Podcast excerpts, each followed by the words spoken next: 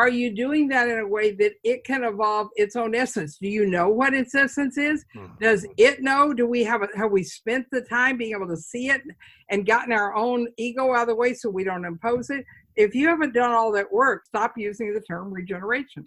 And when people say to me they're regenerative anything, I said, oh, whose capacity do you evolve? And they start telling me what they do for them. And I say, oh, you're a do-good person, not a regenerative. So can you answer me? Because I think you have begun to think of yourself as a regenerative permaculturist. Am I right? I bet you've used those words. Come on. Oh, no.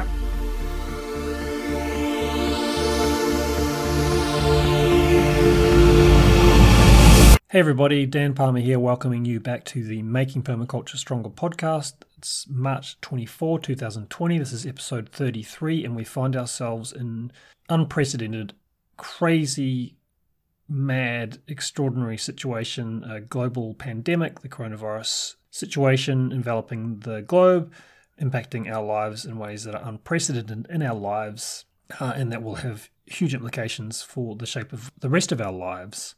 Uh, that will probably kill people we all know, poses enormous risk uh, to ourselves, to people we love, and so on. So the fact that this is happening is something that this podcast is now going to focus in on.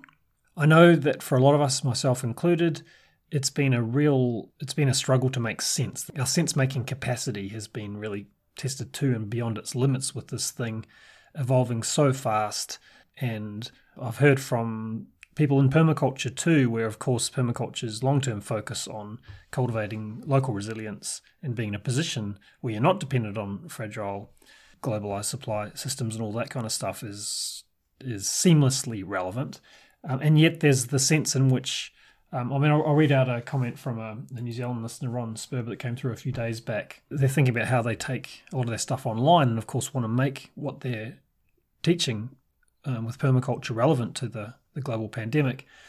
And he said, which brings me to my main question, how does permaculture and our design principles inform on a pandemic like this, especially in a largely reactive environment such as we're seeing?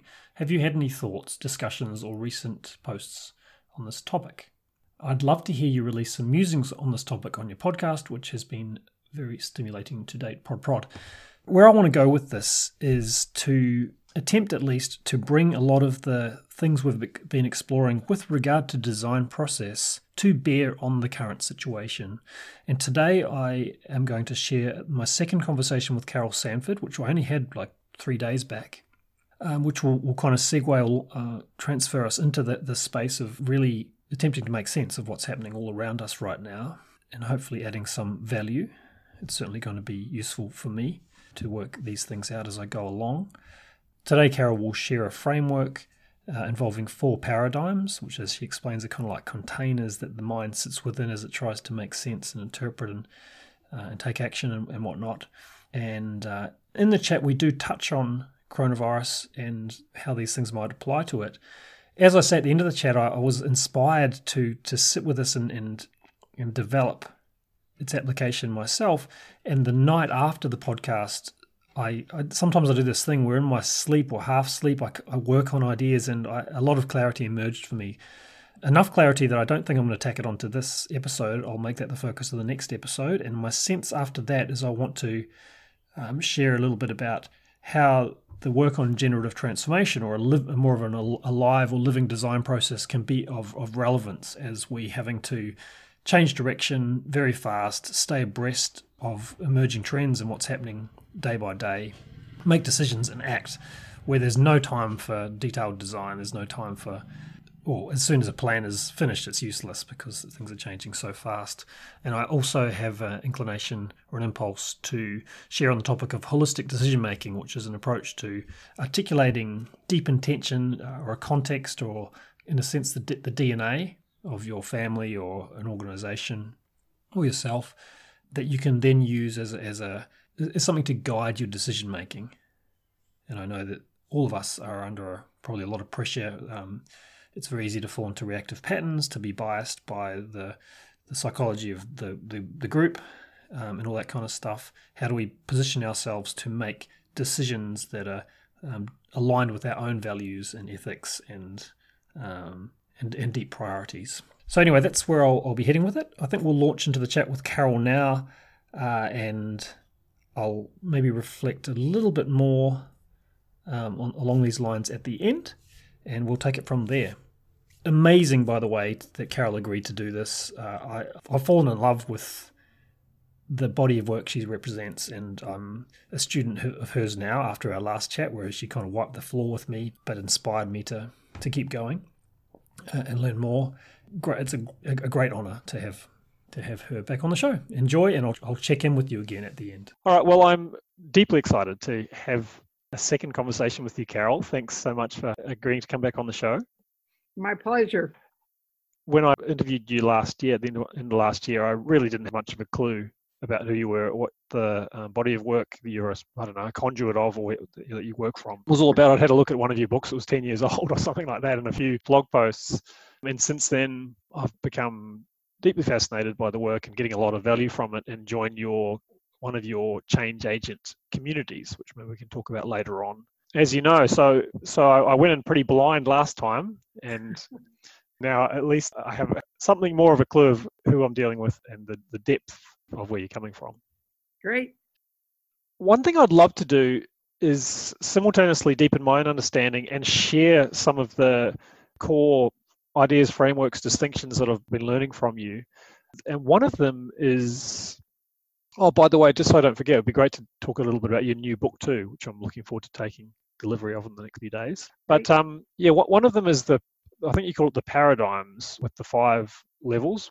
Well, four. maybe four. Okay, yeah, if you wouldn't yeah. mind introducing those, and then sure. it'd be fun to play around with how those can be of use and applied. Sure, happy to do that. So let me put a couple of things in front of that about why I'm interested in that subject. We often hear the concept of paradigm shift. You know, and there's the jokes of two dimes laid, laid on a paper, in the U S anyway, two dimes, and that that's what it means, to shift those around. Well, paradigm shift means to do that sort of at the level of what the mind can see and how it conceives of the world. And I was driven by Einstein's, in fact, he said there's seventeen different ways that the major challenge we have as humans trying to reconcile or evolve away from where we are is we use the same mind we're in in order to try and create the next iteration. And then until we stop doing that, we can't get there. I hear people quote that all the time, and they have no idea what it means. Uh, and so I have written, I wrote a thirty-page white paper on what Einstein means, and it has in there what we're going to talk about here. So I knew when Einstein said that, that it related to this idea of paradigms, which is similar to worldviews, but it li- literally means you can see things at different levels of complexity, and you can make sense out of it at m- more close to reality, the more you can understand the dynamics, the complexity, and how it integrates, rather than flattening it to some smaller, uh, not unmeaningful necessarily, but limited view.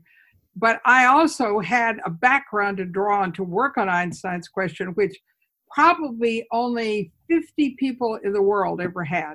And that was Thomas Kuhn, who created the concept of paradigm shift, mm-hmm. was a visiting faculty member at the University of California at Berkeley when I was an undergraduate there.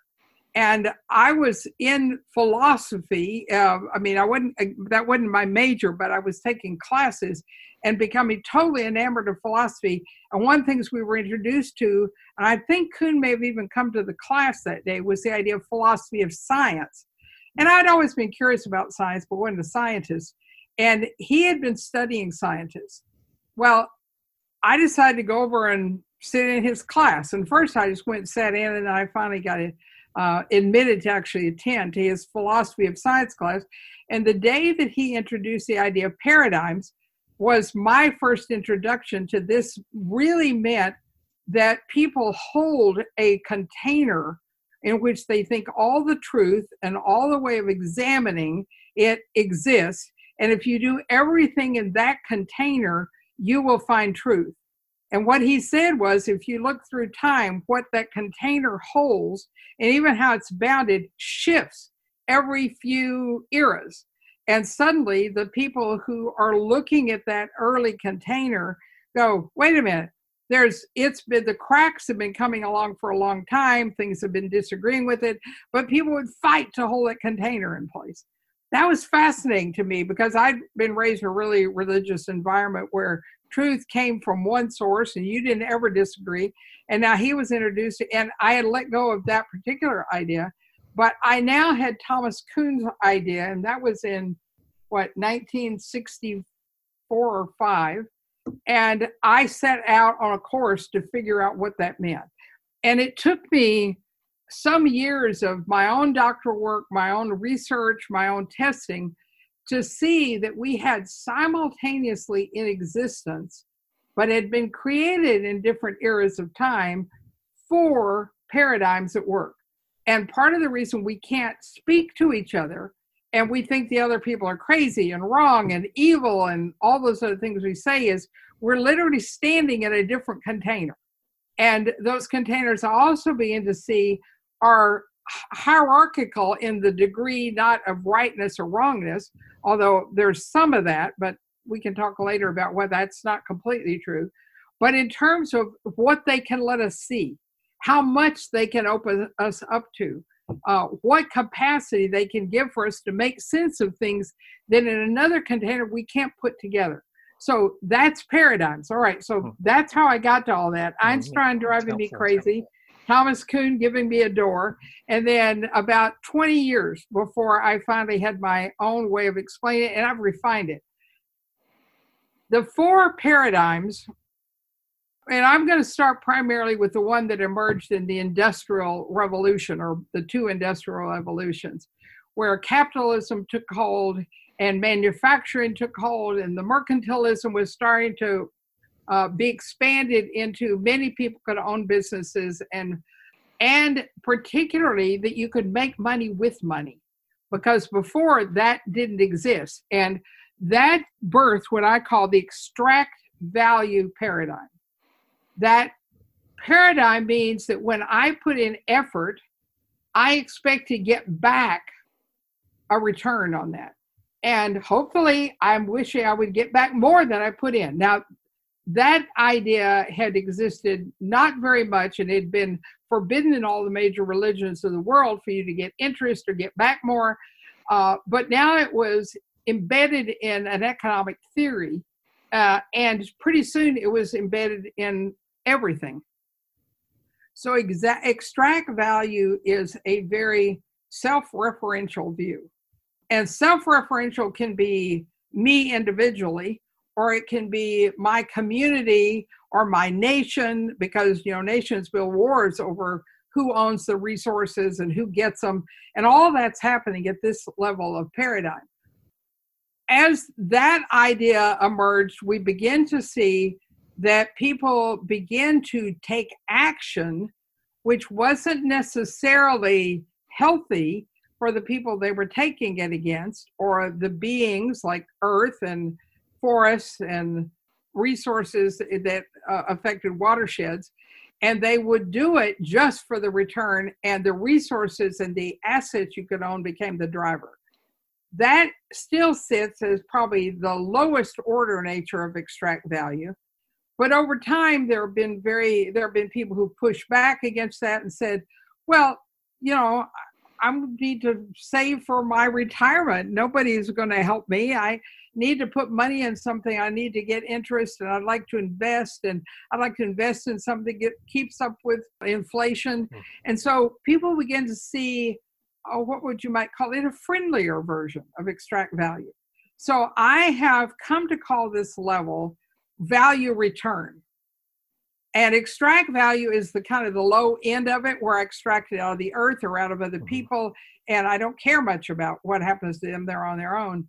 To value return, where I assume there is some reciprocity, and certainly not necessarily harm, but it's still very self-referential.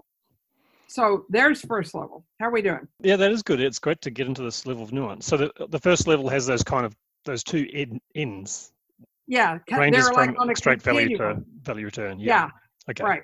Uh, so it's all self-referential, whatever the self is. Then at the next paradigm, which started to emerge, and actually I should say that this paradigm and a couple of the others I'm going to talk about existed uh, in indigenous communities for a very long time, because indigenous communities, and not all of them, and not in perpetuity, because many have been so colonized, we've convinced them that extract value is a, a okay, or you have to do that to survive.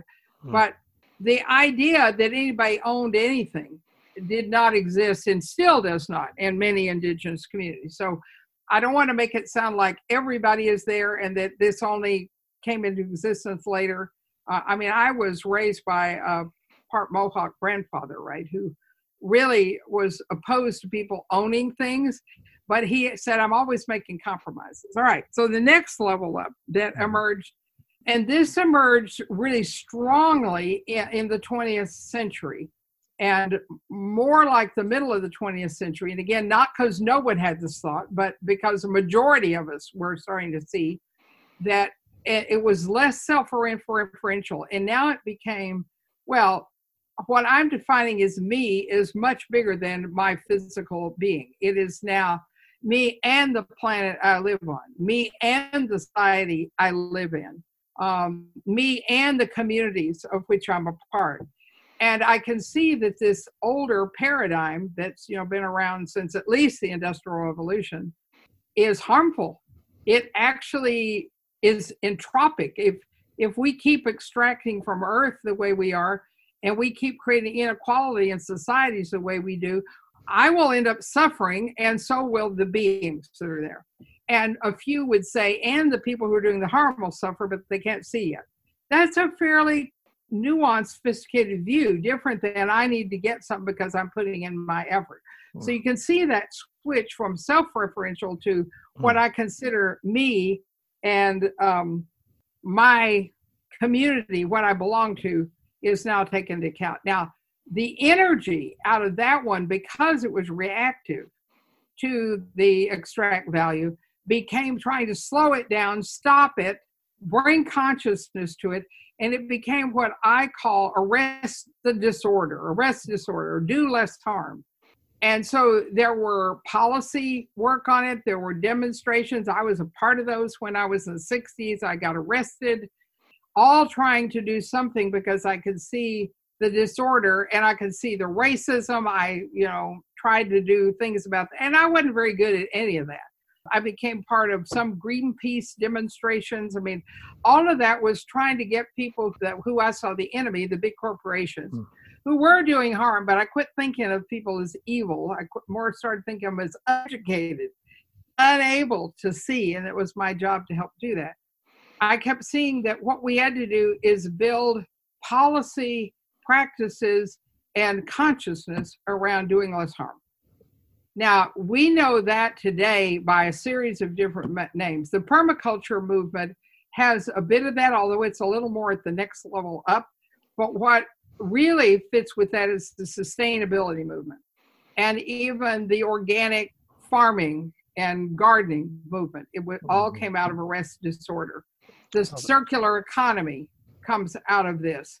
I'm trying to think what are all the people who had this shift in consciousness or were born into a time where it was more prevalent, and they all became activists. The problem of this number of different things is it really splintered any effective effort. And so you would get a conference on sustainability, a circular economy conference, a organic farming, and everybody had their own separate thing, and we're sure they had the way, but all of it was about arresting disorder. And I love that way of framing it too, of doing less harm or less. Doing less, less harm. I think I've heard you I, say less bad. Let's do this. Right, less bad. I have, I invented a story, which I now hear other people telling, and I laugh because they don't know where it came from. Because I am trained partly as a psychologist, and I did a lot of internships. I mean, not partly, I was trained as a cognitive uh, clinical psychologist. I saw a lot of harm that happened in families because I did family therapy and stuff for a while.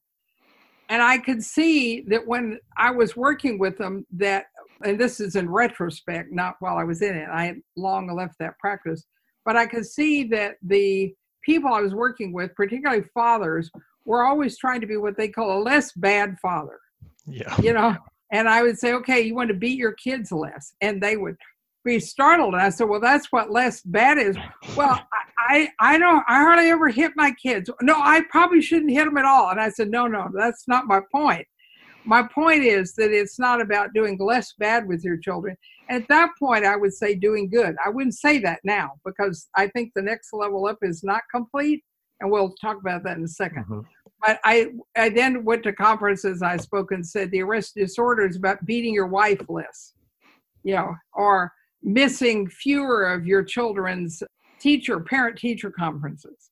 That's the arrest disorder mind, and that's still incredibly prevalent. If you look at what's happening with the next economy, and I'm working right now with Ben Haggard, who you know, on a new perspective article on how to help people think about the next economy, get to a regenerate life paradigm instead of the arrest disorder where ninety percent of people are, are writing.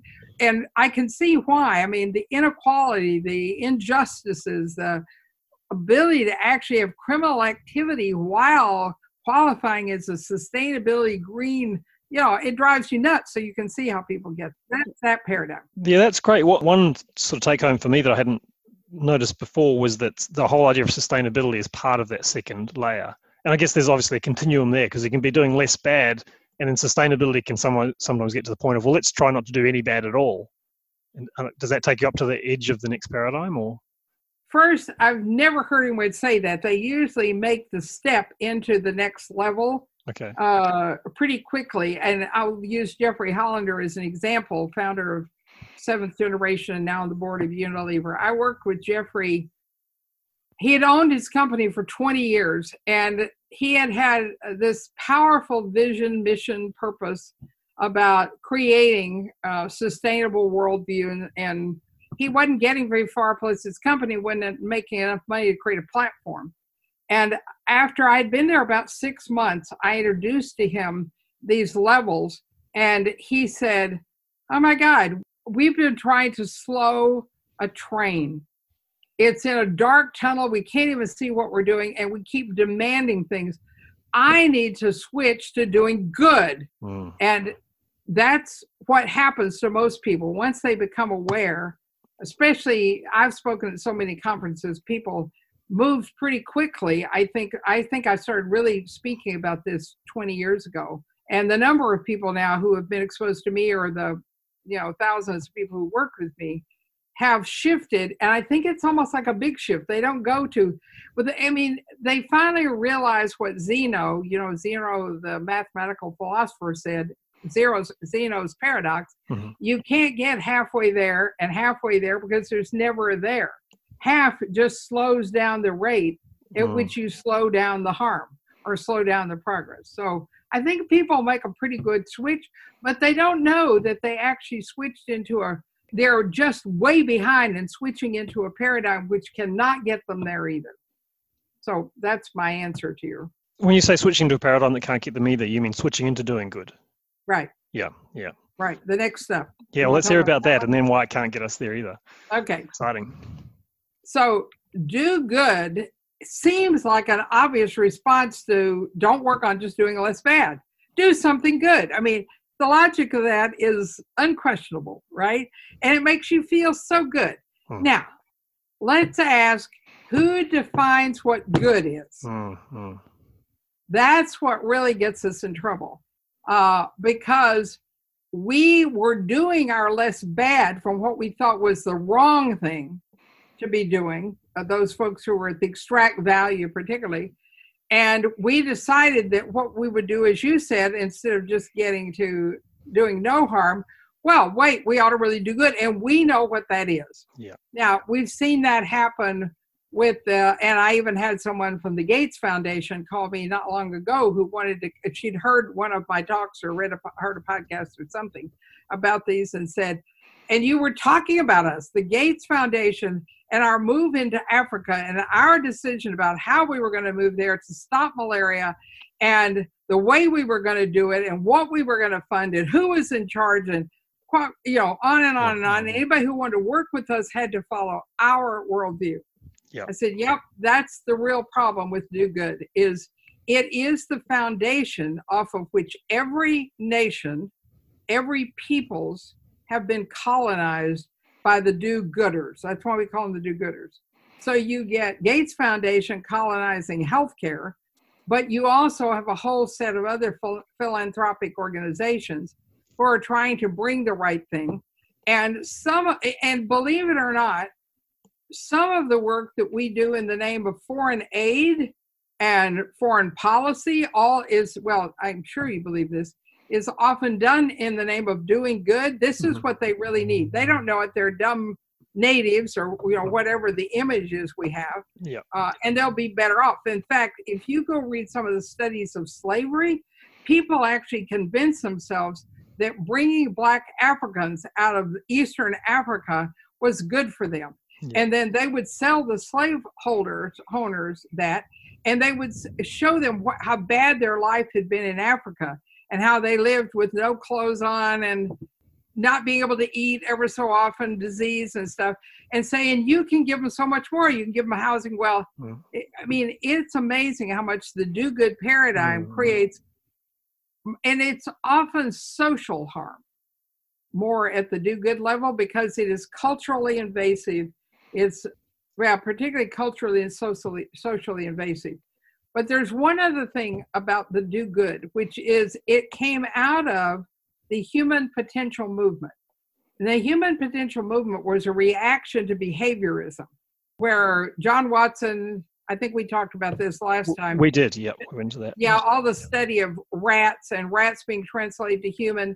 And the human potential movement in the nineteen sixties, and this is while I was in school also, were saying, wait, humans are not rats. You, they are, they're mammals, but they don't have, I would say, they don't have three brains. They have basically two brains and are driven mostly by fairly low-level stimulus response. So it's easy to classify them, but the translation to humans wasn't complete. The, the human potential movement, Abraham Maslow, the the whole community of folks who were looking at said, humans actually have the ability to be conscious, to be choiceful.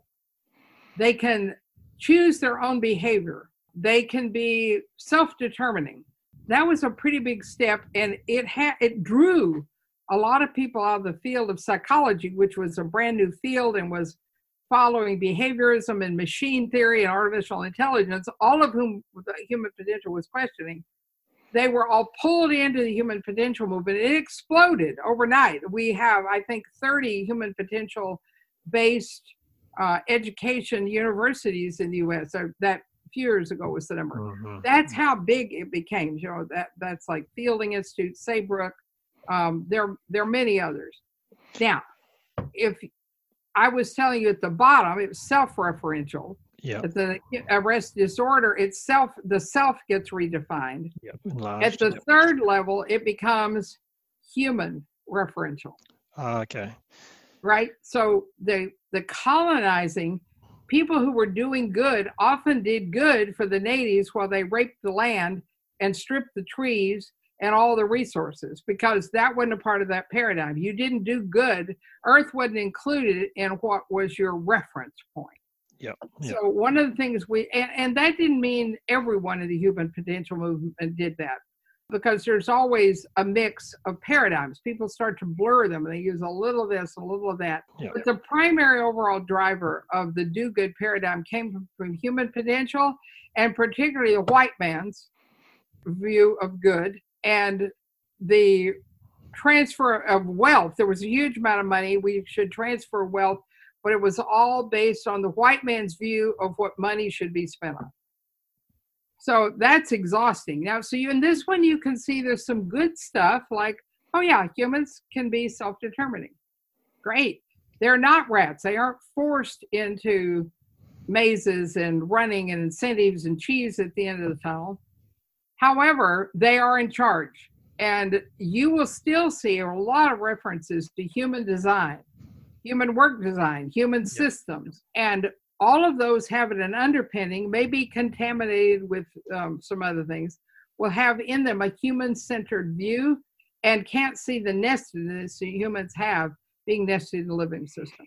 So we, we've got a continuum there, right? Because with the example of the slaves, you've got slave owners who bought a slave today and they go home sleeping really well, thinking about the good they've just done in the world. But it also done. has the extract value in it, right? Yes, that's right. That's right. that's that's in that smoothie. And then, is that right? At the other end of the continuum, it's human potential, where it's like it's authentically about supporting you to, as a human, right. to realize to realize yourself. your potential. Yeah. Right. And uh, some of that originally was with smoking pot and L S D, and a lot of that's the source. The people who did that first work were legitimately discovering ways for humans to see and know things that they couldn't without those substances, mushrooms. And of course, native peoples had used them, but had used them in ceremony to be able to see, and rituals. And some of the human potential movement did that, still does that, using mushrooms to be able to open consciousness so that we can see plants and understand they're alive, and, you know, whatever one does when they're engaging with mushrooms. So yes, on one end, there was the intention of saying, wait a minute, humans haven't even begun to tap what they could do. Let's figure out how to do it. There was tons of studies at Harvard, at, I, there was at Berkeley where I was, people who were working on that actively. Uh, the thing that penny that's dropped for me at some point is the idea that you can't do good unless you've got some conception of what good is. Well, and I'm not even sure there is such a thing. Uh, you have to go to regenerate level before you can come back and do good, our next level up. Yeah. Okay. Well, let's go there. Okay.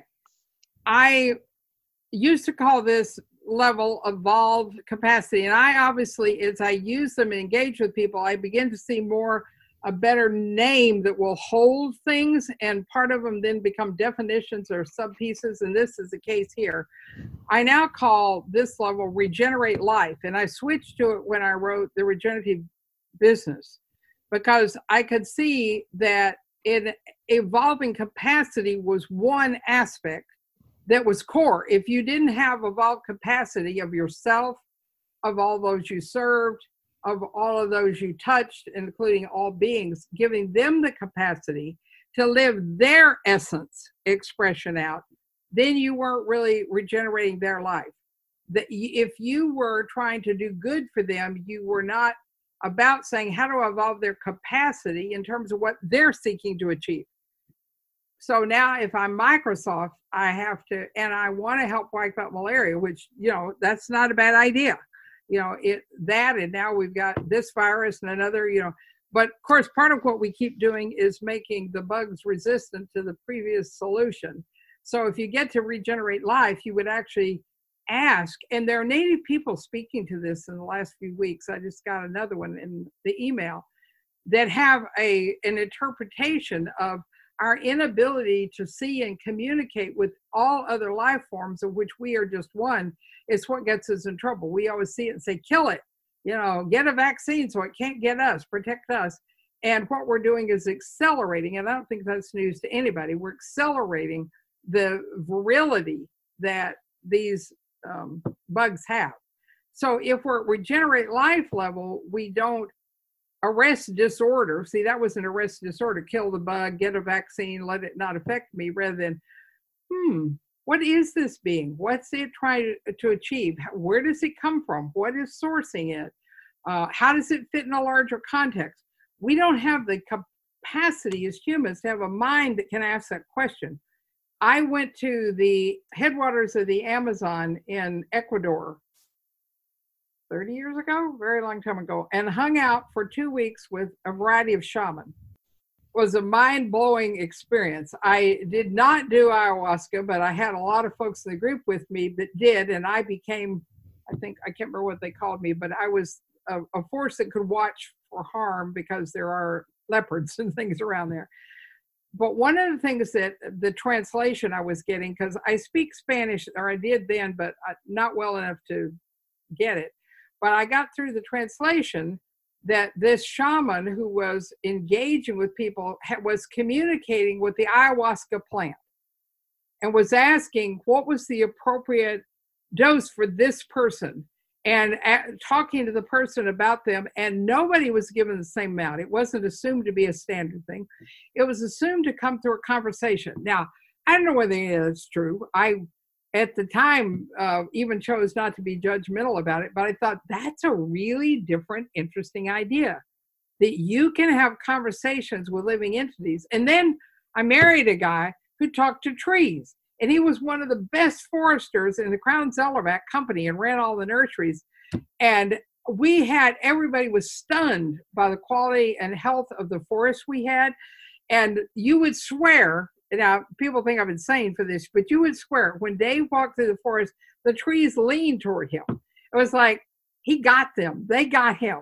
Now, that is, there's somewhere between that, which people might not could grasp, and the idea of actually being able to study, look at, make sense of how a forest and how trees work with one another. I mean, we have a little research that if a disease hits one side, the trees become uh, immune to that on the other side of the forest within a very short period of time. That we know by traditional science, and it's related to this ability to understand. They understand, they talk to each other, and we don't. So at Regenerate Life level, and permaculture doesn't do this either. I wish permaculture would add this. They have much more standard principles about how you mix and match and put things together. And again, it's better than the um, do less harm, but it's not all the way to understand the working of life. And then here's the important question. Once I can understand it and I can communicate, and I'm not imposing my ego and projecting my definition of good, I now can figure out how to support what that being, that community, that nation considers good for them. And I may even can do some education, but they still are choosing. It's not me imposing. And I can ask, what capacity do they need to be able to do that? How can I increase and evolve their capacity and have it be aligned with who they are? So when I worked in South Africa all those years ago, we did some essence work with a group. We had eight tribes who were part of the Colgate group. And we did essence work, and they were so amazingly easy to access because they had not been in public schools, right? These were Black Africans. And the thing that they said was, we have always been the birthplace of life, forever. This is where we think humans may have been birthed, maybe not the first cities, but certainly this may be where humans move from whatever to whatever. And then we are now birthing the new South Africa. And they could give me a stream of things in between that had happened there. And we realized that was it. So now how do we take birthing life, which is South Africa, and have that be how we look at helping and changing and using that as the design criteria? So there's essence. How do we have that be what gets expressed? And then how do we evolve their capacity to do that? And when people say to me they're regenerative anything, I said, oh, whose capacity do you evolve? And they start telling me what they do for them. And I say, oh, you're a do-good person, not a regenerative. No, I am regenerating. I'm making resilient. I'm renewing. I'm doing good things for them. Okay, you're do-good. And people can't get that, that they're still imposing and defining things at a lower paradigm. This is, this is fantastic. Because uh, what I would like to do now is to... is to run back through them and apply them to a few different things to support myself and listeners, to who I'm sure are like, yeah, this is this is powerful, useful. useful yeah, we should go back down too and yeah, show yeah. how it changes. Right. Okay. Um, so before we do that, I just caught it then as you said it, and I was imaging someone saying that to me. Yeah, I'm regenerating whatever. I'm regenerating this, these people. This that phrasing is do good. What you're talking about is is resourcing whatever you're working with to regenerate itself, to evolve. You're supporting it to evolve its capacity. To regenerate its essence of right. itself. Yes, okay. Yeah. Right. Another layer. And to evolve its capacity to do that, not my capacity to do it for it. Yeah, yeah. So can you answer me? Because I think you have begun to think of yourself as a regenerative permaculturist. Am I right? I bet you've used those words. Come on, own up. I've used the word. I've used the words. Yeah. I'm aspiring. I I'm, I have a lot more reverence and respect for the concept of regeneration now. And I. But we're I, using you as a stand-in for your yeah, listeners. Yeah, so yeah, when yeah. I'm challenging you, I'm challenging them. Yeah. Someone asked you the question you just asked that they should ask themselves is, with what am I working to evolve its capacity?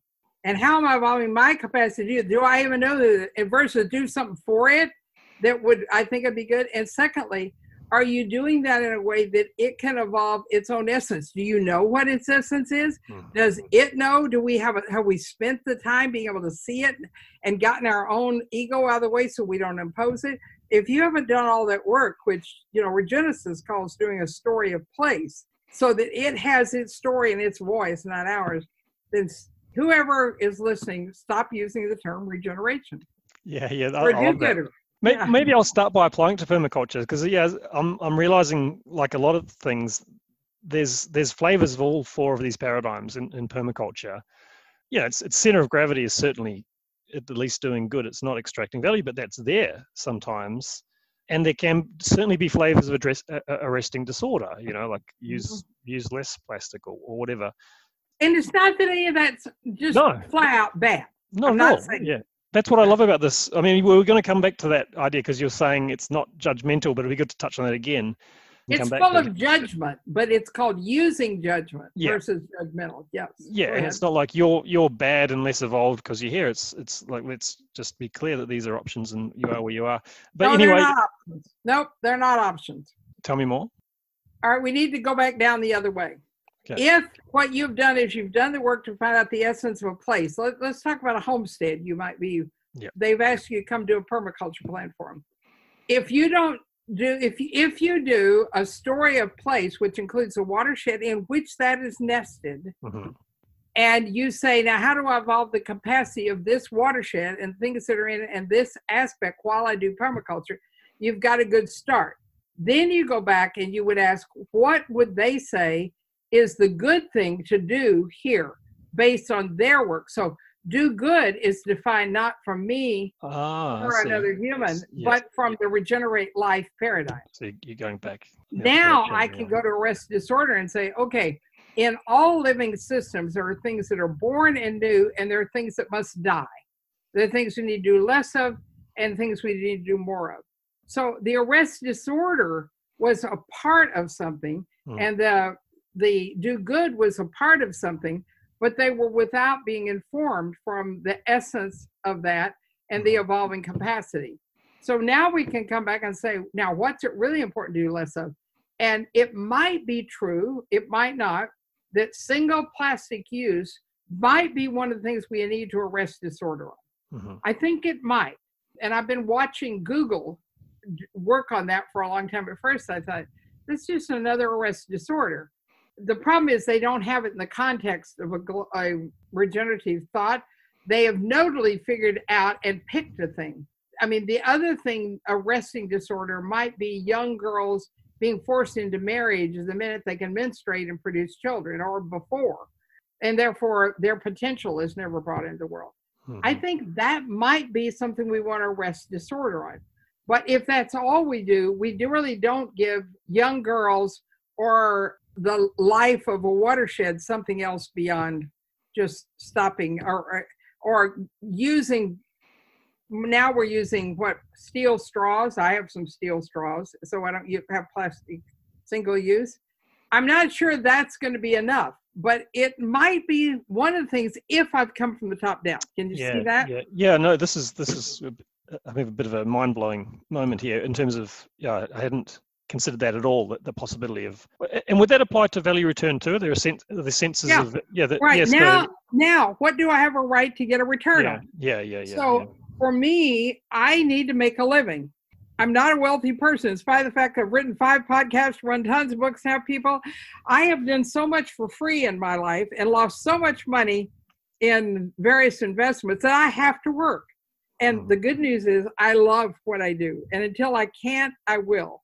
Mm-hmm. But what is it okay for me to gain value on? What What is appropriate? And my principle is not that I get more back than I give. It's that I give more than I get back. Yep. And that doesn't have to be financial. I have to give more value.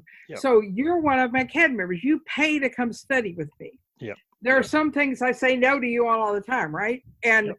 I'm saying, first, that's not a value return. You're asking for something that I first don't think will help you.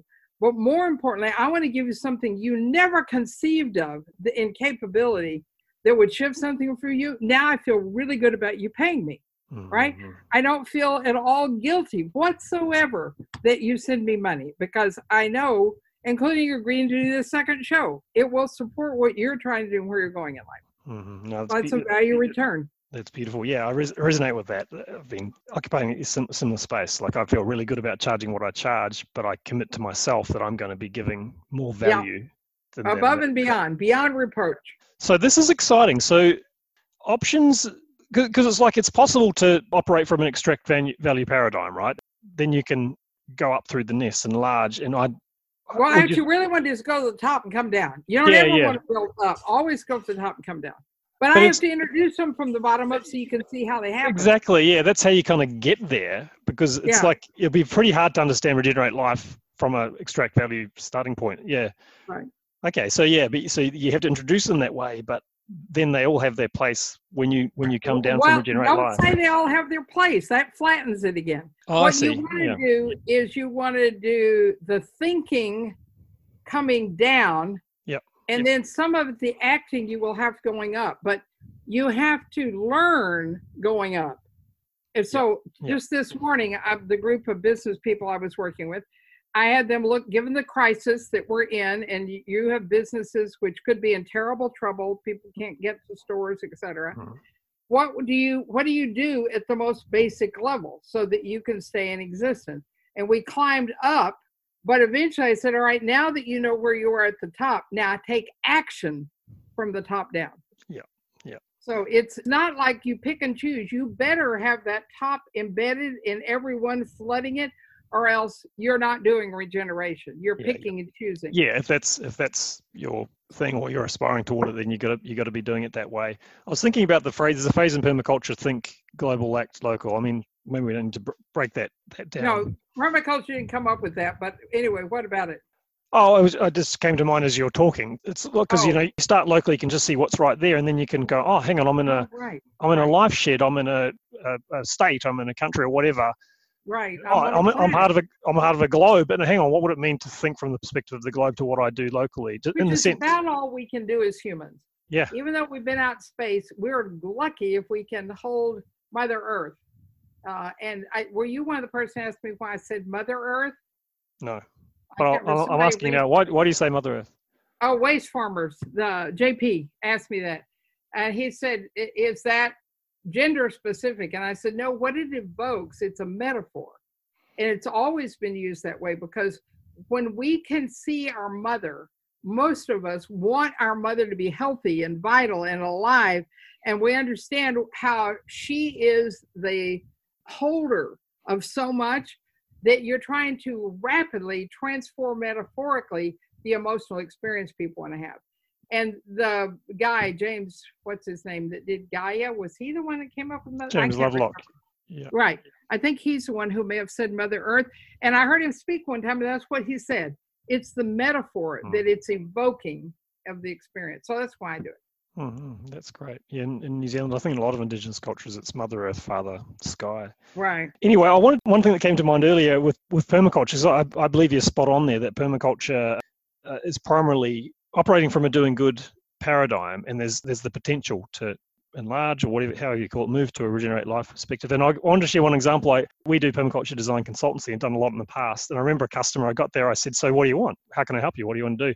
And he said, "I want you to give us a permaculture garden." I said, "Well, so what kind of things do you want in your garden?" He said, "I don't know, just just you just do what you do. Give give us a permaculture garden." I was like, I need I need something from you. He said, Just just like do what you do and put us on, make a YouTube afterwards, put us on the thing. We just want permaculture from you."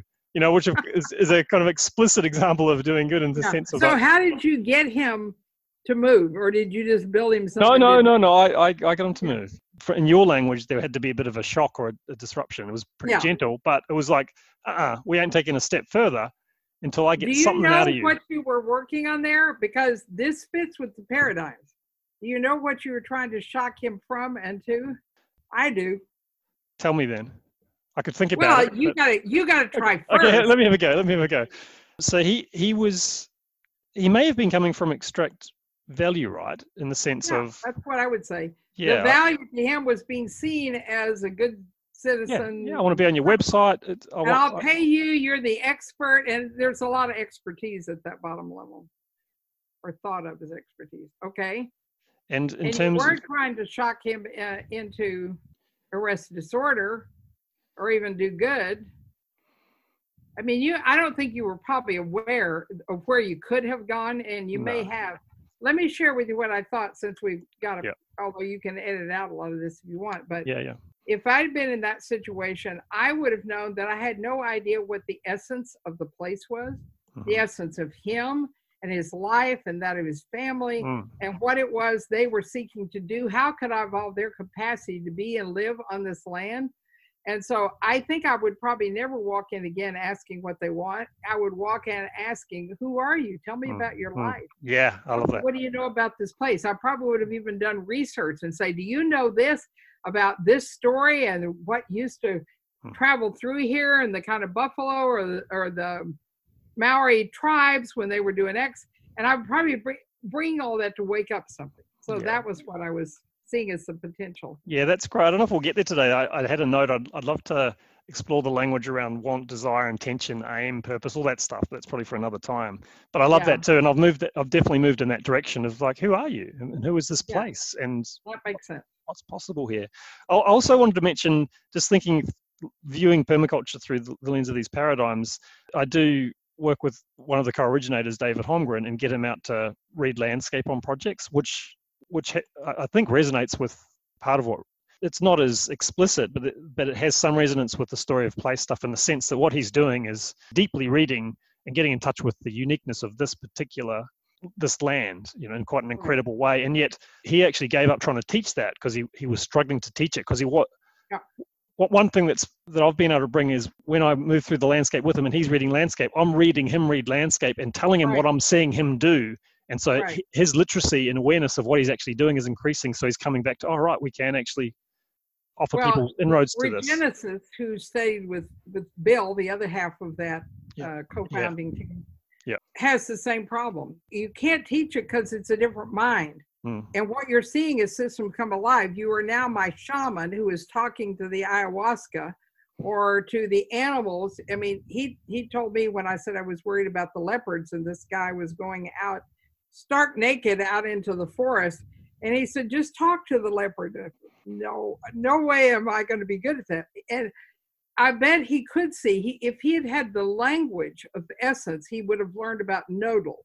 He was probably looking at the level that Regenesis started until they came into contact with the founders of Regenesis. They all kind of knew, but they didn't know the concept of it actually has a core process, a way of being in the world and in the nested. Yep. So he probably did, he could feel all that, but if you don't have names for it, you don't have frameworks for it, you can't teach it. Plus, you don't have the technology to teach people how to see their own mind. It takes both of those. Yeah, I think it's a really exciting edge. All right, look, I'm conscious of time. Let me apply these paradigms to a few different things, and you can see me right or whatever. So I, I mentioned before we started recording that I've had a bit of a journey in relationship to my gut recently. And I've realized for me, it's been a useful way of helping me understand this stuff. So I started having these symptoms, queasiness, sickness, all this, what's going on, um, like yeah. in November last year, and a bit of vomiting and all this. Um, and my gut's always been, I hadn't really even noticed it existed until that point in my life, because I just I just throw food in my mouth and right. it turns it Took into it energy. What's that?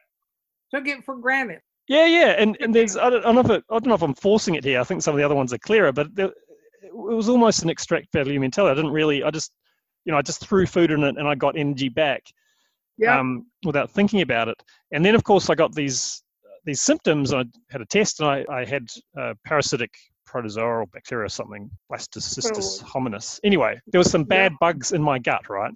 And the symptoms that that could cause overlap with my own. So it was like, that's probably what's causing it. And so suddenly my mentality was definitely, it was arrest disorder. It was like yep. less bad, like kill those freaking bad bugs that are in right. my gut. And I haven't taken them, but I got a prescription for an antibiotic nuclear bomb. You know, you take these things and they just yep. destroy, they destroy you all life. The good and the bad. They kill the whole lot. Yeah. And researching yep. it, but I was pretty desperate. And, I, and it, that was my mentality, was like, I just want to kill these bastards. You know, I want to get yep. them gone. Um, but did some research and was like, hey, it kills the good and the bad. And, and sometimes people's gut flora will never fully recover in their lifetime from that kind of hit. Good for you. Um, so I started researching it. And then I discovered a, a, a diet called the G A P Diet Protocol. And it, it, it says, you yeah. know, remove the foods of the bad bugs. And the one that what feeds the bad bugs, don't eat it.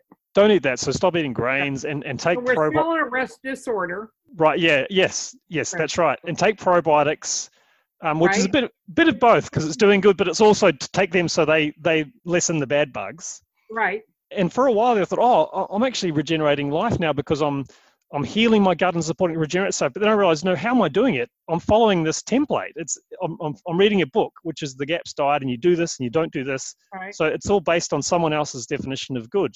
And I'm getting a lot out of it, and it's beneficial. But then over time, and I'm realizing... It's a bad place to start. You yeah. got aware of your own working system. Yeah, well, that's right. It was a stepping stone toward, hang on, I can start to observe myself in ways I haven't before, and what's coming out of me, and you know, like, and how I'm feeling and all that kind of stuff, and notice what I'm eating, and I can move towards getting in touch with the uniqueness of my gut and my life, and you know what I mean?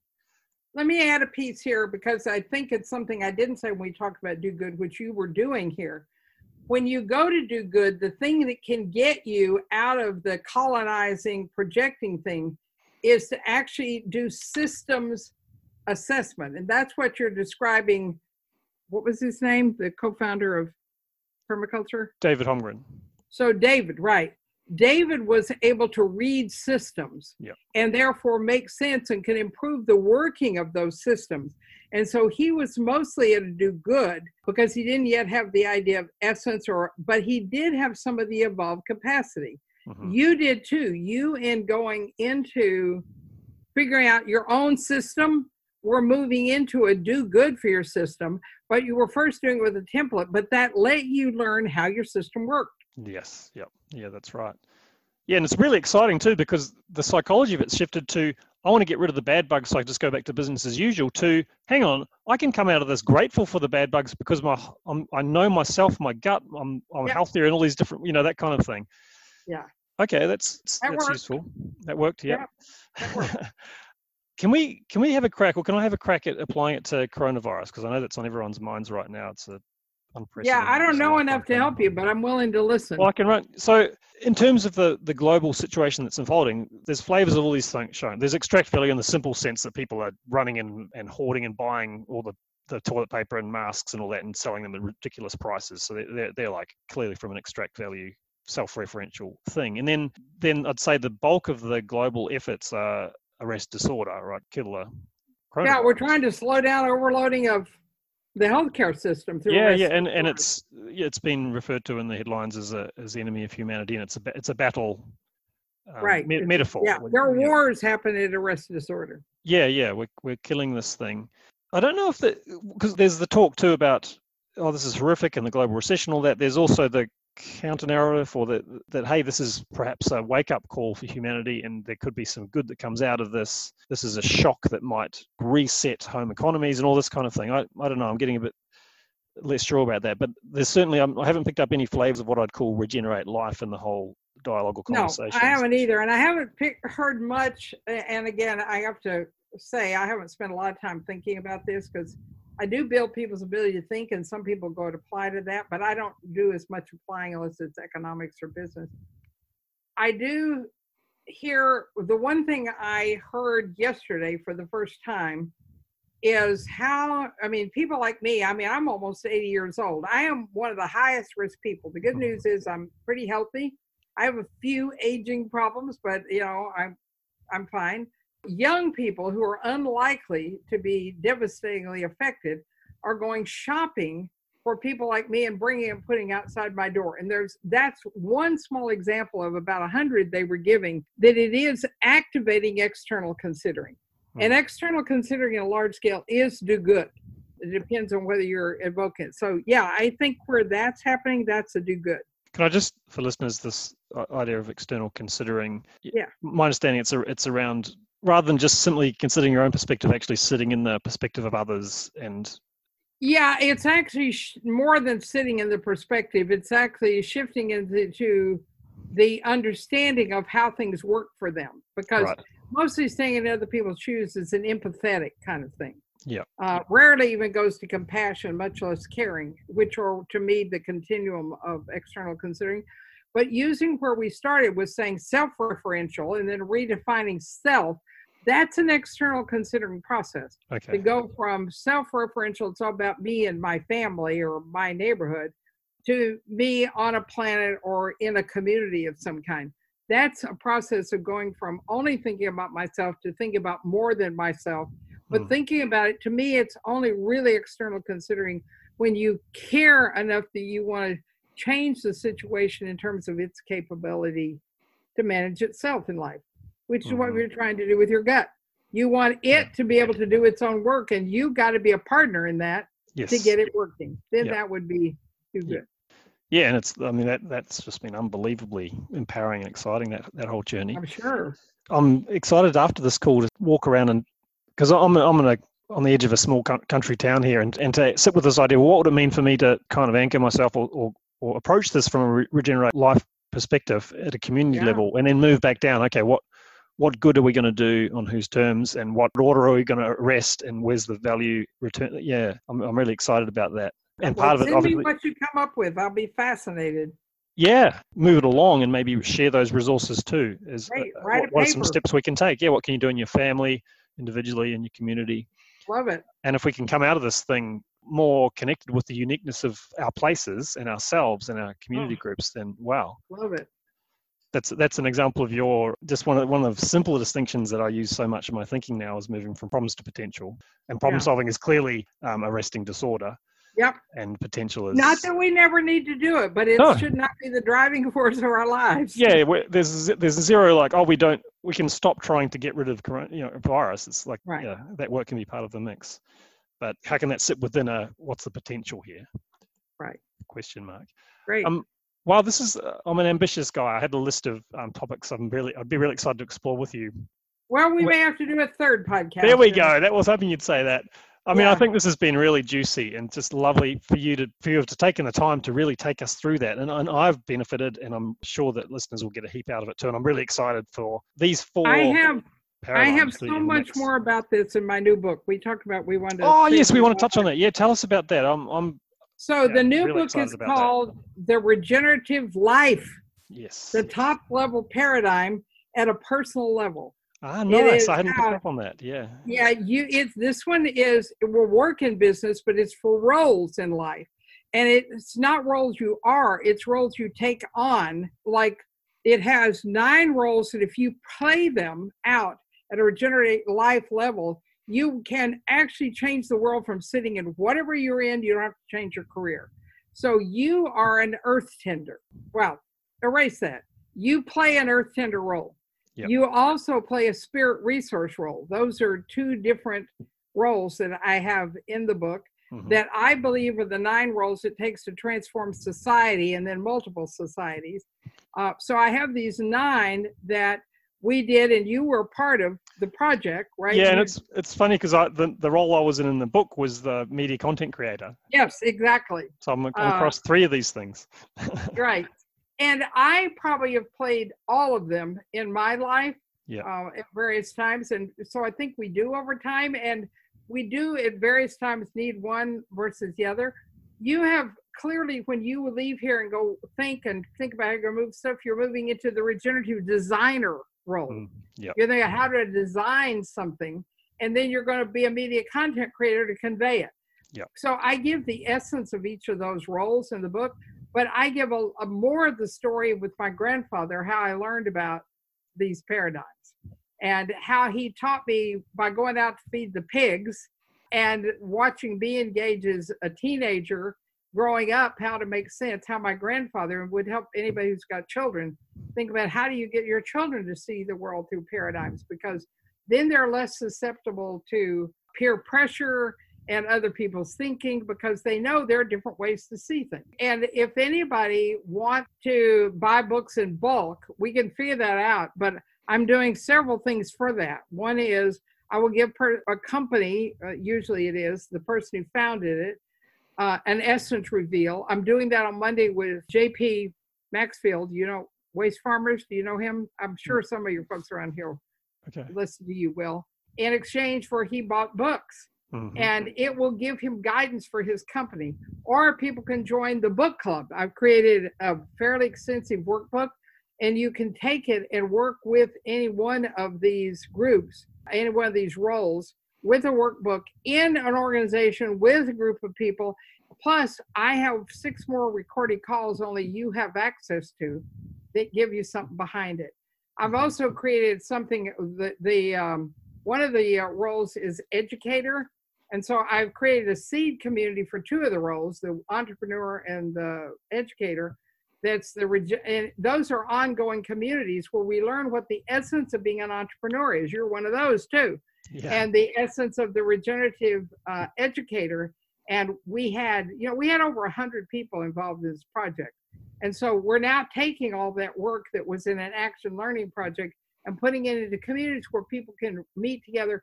And in the, the um, one of them, I have people out of Europe and out of the Middle East, as well as out of the U S and Mexico. So it's a little harder when we talk about doing it with Deep Pacific, but I'm I'm going to work on that. Mm, oh, this is so exciting. Yeah, and, and I, I was thinking before the call, actually, I don't generally kind of get that excited or certainly like promote books and all that. But in this case, it's like, I'm promoting this book. Like I, I'm so excited by it. Dan Palmer super highly recommends this it's, book. It's my best book. I mean, I've written nine books, five on my own, four with some other people, most of which are out of print. Uh, and everybody that has read all of them says this is the best one because I finally gave it so an individual can do something yeah. before it all comes. Yeah, I'm so excited. Yeah, a lot of people, I've, I've infected people with a lot of interest in your work. And my sister actually just joined one of your communities the other day. But right. yeah, the, what, which book shall I read? What book shall I read? I said, just hang on and read this one. Read The Regenerative Life because it applies yeah. to everyone. You'll find resonance there. You and, can also go to my website, carol sanford dot com, and I have an overview of all five books and how they fit together. Yeah, so great, anyone great. who wants to know, because they asked me that too, and I said, I don't know what you're working on, but here's yeah. what it's about. Yeah. And I'll, in the show notes, I'll mention and talk a little bit about the C A D community. Communities is change ancient development yeah. communities where every to join that too. two months or whatever we have a th- uh, two or three hour call with Carol. Yeah, about every six to eight weeks, depending on it's eight a year. Yeah, and you're yeah. welcome. Although who knows whether you're going to be able to do it this year? You get a trip, an opportunity to come to Seattle and meet with the global because I've got those C A D groups, change agent development groups in Europe, Middle East, in the U S, Canada, Mexico, and in Deep Pacific. So. Yeah, and I see see more and more permaculturists popping up there. So I'm looking forward to getting them on this show too so we can explore that edge together. That would be great. Yeah, yeah, like um Brad Lancaster I just learned the other day yeah. and he's, he, I've got to get Ethan Soloviev on the show yeah, soon as well. Definitely. Yeah. Brad has two new books that are amazing. Yeah, yeah. Oh my God, on how to manage water in yeah. you know, just magical ways. And yeah, then he's, Ethan, he's of course, and Gregory have a great book too. Yeah, yeah, yeah, that's awesome. All right. Okay, thanks so much. We, for one day? Would you say done enough damage? We've we've returned enough value, rested enough to sort of done enough good and regenerated enough life to. I like that. For That's now. I probably I should have said in the other order, but anyway. Thanks so much, Carol. You're so welcome, Dan. Wow, Carol Sanford. Another extraordinary conversation, as Joel Glansberg described her, um, a force of nature. And I really I hope you, you, you got some value out of that. I, I find it incredibly an incredibly powerful framework. And as I said at the beginning, after our conversation, I slept on it and a whole lot of clarity fell out in terms of how I've been um, navigating all four levels or paradigms in ever since the reality of the coronavirus landed for me. And so on the next conversation, I'm going to share that. Uh, and I'm I'm kind of excited. It's around how we move from value return up toward at least do good, if not regenerate life. Um, but how how and I think it probably has to play it that way for most of us. But then how that opens up the possibility that we can come back down and and work at the at the lower three paradigms, um, informed by the by the mm, the larger perspective, or however you want to call it, of the regenerate life layer. Now, I will link to Carol's latest book, The Regenerative Life, which actually just showed up about an hour ago um, at my place. I ordered a couple of copies. I might even put a photo of me holding up a copy and smiling into the camera on the show notes. What the heck? Uh, I will link to her Change Agent Development Communities or Seed Communities. Uh, there's a Deep Pacific group for people in New Zealand and Australia that I've been a part of for about eight months. And I'm getting a heck of a lot out of. She, um, she. Each time she presents a framework And she always starts by kind of shocking people awake, like getting us to think about how we approach something. And then she has a framework that w- where we can sort of place our pre-existing approach in a larger context. And then there's this hour thing for pe- people at a certain tier where she does a fishbowl, which is it's a bit like what you experienced if you listen to the, my first conversation with Carol, which I recommend, where someone tells her about a project they've got going on or something they'd like help with, and she uses living systems frameworks in real time, in the moment, to help them evolve their capacity to move towards acting regeneratively with regard to that project, which involves a lot of destabilization, a lot of disruption, pretty gripping stuff. Uh, I'll link to that. I'll I'll ask her about that white paper she mentioned about Einstein, the seventeen different ways Einstein talked about how we need to change the mind we're working from. You know, Einstein's definition of insanity, doing the same thing, expecting a different result. And I'll link to anything else I can think of. You can find the website this podcast is part of at making permaculture stronger dot net. Uh, there's a lot of content there. Uh, and as I said at the start, there'll be a focus for however long it needs to be on uh, making sense of the coronavirus through the perspective of permaculture design process. Um, there's places you can support the project. There's places, ways that you can join an online community where, similar to the group I'm part of that Carol runs, I run a group now where every six weeks or so uh, we come together online and explore this kind of thing together and, and seek to collaboratively co-evolve each other's capacity to see and work with uh, complexity as permaculture design process uh, facilitators. I'll wrap it up there, and I really look forward to sharing where this conversation with Carol took me and how relevant I do think it is to the current situation, and how excited that makes me feel to realize that, oh, it is possible to bridge the gap between powerful, useful theory or ideas or frameworks and second by second, minute by minute, day by day reality of life. I actually left university years ago because I couldn't see the way between the two, kind of clouds of abstract ideas that I knew were useful, but how, how to actually inject those into everyday life. And I feel like that's becoming true through my work with permaculture, through my engagement with people like Carol Sanford, and through my ability to share all this stuff with beautiful people like you. Hey, I really hope you're feeling, you're traveling well, that you're feeling um, safe and informed, resourced, Um, that you and your family members are in a good place, that you're managing the panic, the anxiety that I'm sure a lot of us are feeling right now, maybe look, not looking at the news right before bed and all that kind of stuff. And I look forward to moving forward this mo- moving forward through this thing as a as a community of sorts together. And I will catch you in episode thirty-four.